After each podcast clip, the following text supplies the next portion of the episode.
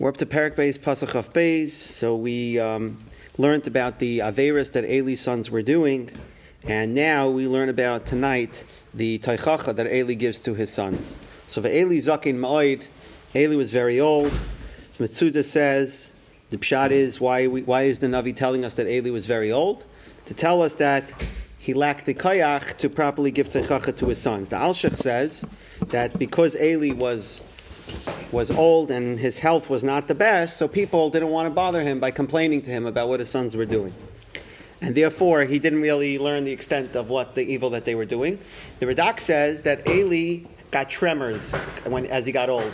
He got tremors in his body, and therefore he was unable to do the avodah. The Gemara in Chulin actually uh, brings down this as well, that he was unable to do the avodah, and therefore, since he was no longer in the Mishkan on a daily basis, so therefore his sons were able to get away with whatever they wanted. So Eli Zakin Moed Pasach of Beis, Eli was very old. Vishamai is Kol Asher Yasan Bana of L'chol Yisrael. He heard all of the things that his children were doing to Klal Yisrael, meaning that they were taking the meat by force and, and taking portions that they were not entitled. And that they were lying with the women. Who gathered at the entrance of the Ohel Moed. So, what, what is this talking about? I mean, this needs a little bit of an explanation here, right? So, what does it mean that they were lying with the women? So, on a partial level, it means that they were over on Gili Arayos. But the Gemara asks, how could it be that they were over on Gilui Arayos? There's a big problem because we're going to learn tomorrow that the Navi Hashem comes and gives Eli a warning at what punishment is going to come to his family because of the Averas of his children. And the Navi only mentions the Avera of, B, of Bizoi Kachim, the fact that they disgraced the Kachim. Now, if they were doing Gilui Arayos, that's at least as bad, if probably worse, than Bizoi Kachim. And the Navi doesn't even mention it, so the Gemara backs off. This is the Gemara in Shabbos. So the Gemara backs off. The Gemara says, uh, no, it doesn't mean mean literally Gili Arayos, so then what does it mean? So it means like this. When you have a Zava or a Yoledes, right, they have to bring two birds. So what happened is the women would come in to bring their bird karbanis. Now, they would wait until the karbanis were brought because they didn't trust the children of Eli to actually be makriv them. But the children of Eli would, would give precedence to the meat karbanos, right? To the animals. Why? Because they got more meat out of those those animals. So the birds would have to wait an extra day or two. So what would the women do? They'd stay overnight. They'd stay in the in the chutzner of the of the uh, Mishkan or in the area, but they wouldn't be able to go home to their husbands for another day or two. So because the children of Eli prevented women from getting back together and being kamtar to their husbands, that is treated and being equated as if they did Gilui Rayos. And the Malbim says that them forcing the women to stay overnight, so the women were lying in the chutzner together with other men, un, other men meaning um, not their husbands, and that did create um, um, behavior that was inappropriate. So there was some um, is going on, not necessarily with the children of Eli, but nevertheless they are blamed for it. So Vayarm Lehem, so Eli learns of this. So Vayarm Lehem, he says to his sons, Lama Sasun Kadvarim Eli, how could you do these things? Now use a lotion of Kadvarim, like these things, because he's saying, maybe people are exaggerating, but if they're exaggerating, you're still doing something wrong. So kadvar me'eli, even if you're doing half of what they're telling me, asher anoichi shameya as devreichem arayim of the bad things that I hear, meis kala ma'ele. How could you do with the things that I hear from the people? Meaning he's saying, meis kala ma'ele, everybody. Nobody stands up to defend you. Everybody who comes to tell me about you, it's always a negative report. So obviously, you're doing something wrong. Al banai know my children. The report that people, the, the, um, the people pass, of, of Hashem are passing on is not a good report. Im ish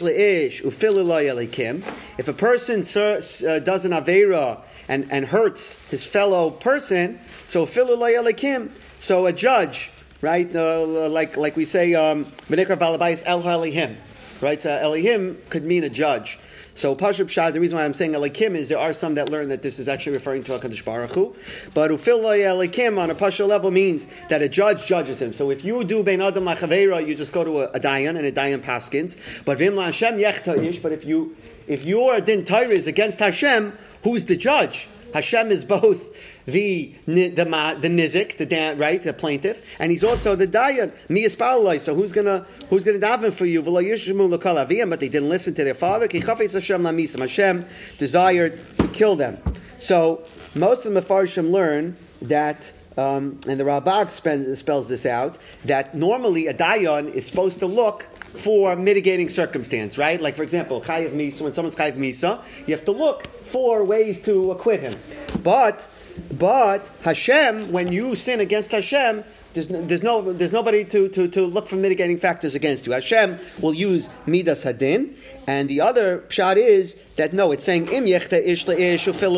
When you sin bein adam lachaveiroi, so ufilalai is a lashon of you have to ask for forgiveness from the person, and if you do, then elikim, then Hashem will forgive you. But vim Hashem yechta ish mi But if you sin against Hashem, you can't uh, ask Hashem for, for, you can't go to Hashem and say, "Oh, you meichel me." You have to do what? You have to do tshuva and ma'asim toivim in order to get forgiven. So what does it mean? Ki Hashem lamisam. Hashem wanted to kill them, so they reached a level like Paroi. What happened with Paroi? Vashem hichpar right? Because they reached such a low level, so Hashem hardened Paro's heart and he was punished. It was the same thing over here that they did the kinds of averos. What kind of averos did they do? Zakta Rambam. They did an avera that impedes a person's ability to do tshuva, which is what that they were chayte amachte, right? They caused the bizayon of kachin that they themselves had this attitude, and it led to other people hating what? Hating to come and deal with them. And, and right, remember we learned Elkanah had to convince people to come to the Mishkan because they didn't want to deal with, with the children of Eli.